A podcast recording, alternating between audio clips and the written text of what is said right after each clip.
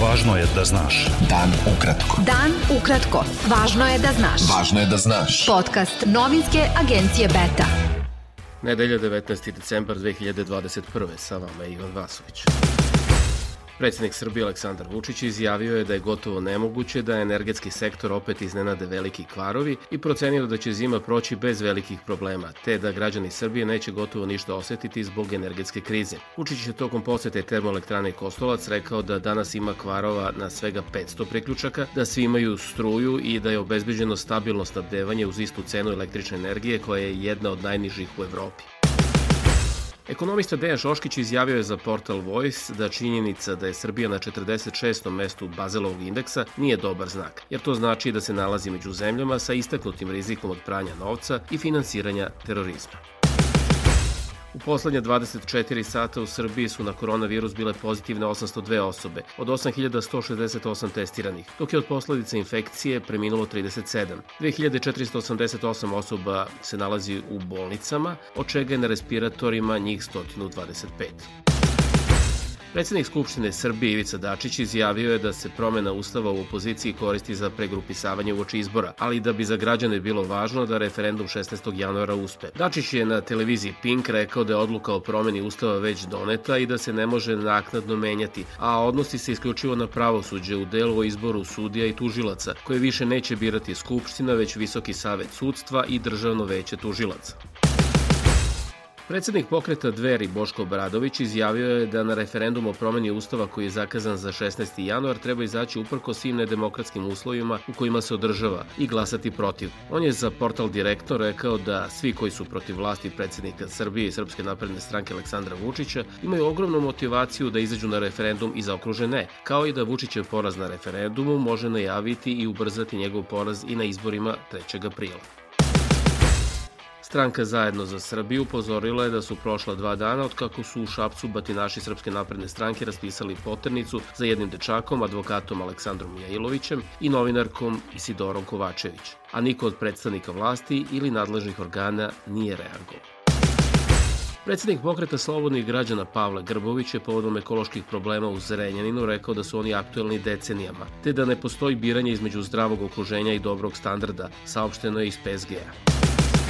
Srbija je zemlja u kojoj su građani navikli na dezinformacije, a primjera lažnih vesti i njihovog uticaja je bezbroj. Ocenjeno je u analizi medija centra o dezinformacijama u medijima, njihovom poreklu, uzrocima i posledicama. Lažne vesti u javnom medijskom prostoru posebno ekspanziju imaju sa napretkom digitalnih medija i društvenih mreža, ali su u Srbiji, za razliku od sveta, najveći distributeri lažnih vesti tradicionalni mediji, ističe se u analizi. Donedavni šef češke diplomatije Jakub Kulhanek izjavio je da u planovima za predsedavanje Češke Evropskom unijom u drugoj polovini iduće godine, koje je nova vlada premijera Petra Fijele preuzela od prethodne vlade, kao jedan od glavnih događaja ostaje samit Evropska unija Zapadni Balkan i pokušaj da Srbija dobije datum za ulazak u Evropsku uniju. On je rekao u intervju za novinsku agenciju ČTK da jedna od kulminacija predsedavanja u drugoj polovini sledeće godine može da bude samit evropskih lidera sa zemljama Zapadnog Balkana. Lider Alijanse za budućnost Kosova Ramuš Haradina zatražio je stvaranje posebnog fonda mimo budžetskih sredstava za podršku bezbednostnoj snazi Kosova, navodeći da su izdvajanja od 100 miliona godišnje nedovoljna da odgovore potrebama koje ona ima i da je za izjednačavanje sa, kako je rekao jučerašnjim agresorom, potrebno 10 milijardi evra. Beta. Dan ukratko. Posjeta predsjednika Hrvatske Zorana Milanovića Bosni i Hercegovini otkazana iz bezbednostnih razloga, saopštila je njegova preslužba. Milanović je trebalo da prisustuje skupu povodom 28. godišnjice humanitarnog konvoja Bijeli put za Novu Bilu i Bosnu Srebrenu. Bošnjački član predsedništva BiH Šefik Džaferović izjavio je da nema osnova tvrdnja srpskog člana predsedništva Bosne i Hercegovine Milorada Dodika da je potrebna saglasnost predsedništva za raspoređivanje dodatnih vojnih snaga u Bosni i Hercegovini, jer je mandat međunarodnih vojnih snaga jasno propisan Dejtonskim mirovnim sporazumom. Slovenija je pojačala kampanju vakcinacije protiv COVID-19. Premijer Janez Janša je uputio pismo građanima u kome ih poziva da se vakcinišu, a otvoreni su i novi punktovi za imunizaciju, između ostalih i na skijalištima. Janša je najavio mogućnost uvođenja obavezne vakcinacije, što je bilo kontraproduktivno, a plan je osporio i Ustavni sud, pa sada ističe da je ona dobrovoljna, ali i društveno odgovorna i poželjna. Hiljade mirnih demonstranta izašlo je na ulice u centru Brisela da ponovo izraze nezadovoljstvo zbog snažnih preporuka vlade stanovništu da se vakciniše, uključujući tu i zdravstvene radnike koji će od 1. januara imati tromesečni rok da se vakcinišu protiv koronavirusa ili rizikuju da izgube radna mesta. Na ulicama je raspoređen veliki broj policije u očekivanju demonstracija, pošto je na ranija dva protesta bilo i nasilja, uhapšenih i povređenih ljudi.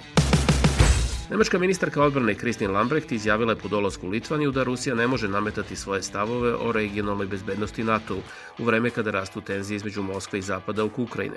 Ministar odbrane Litvanije Arvidas Anusauskas je ukazao da su ruske snage mobilisane u regionu Kaliningrada deset puta veće od NATO bataljona raspoređenog u Rukli.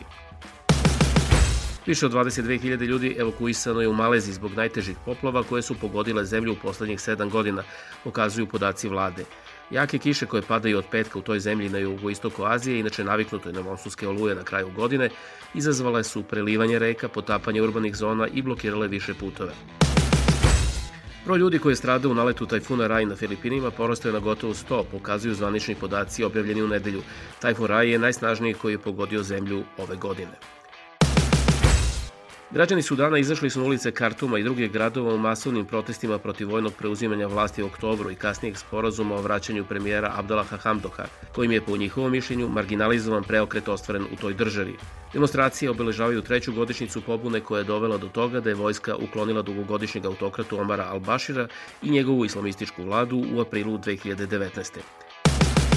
Bio to pregled vesti za 19. decembar. Sa vama je bio Ivan Vasović. Pratite nas i sutra. Prijatno.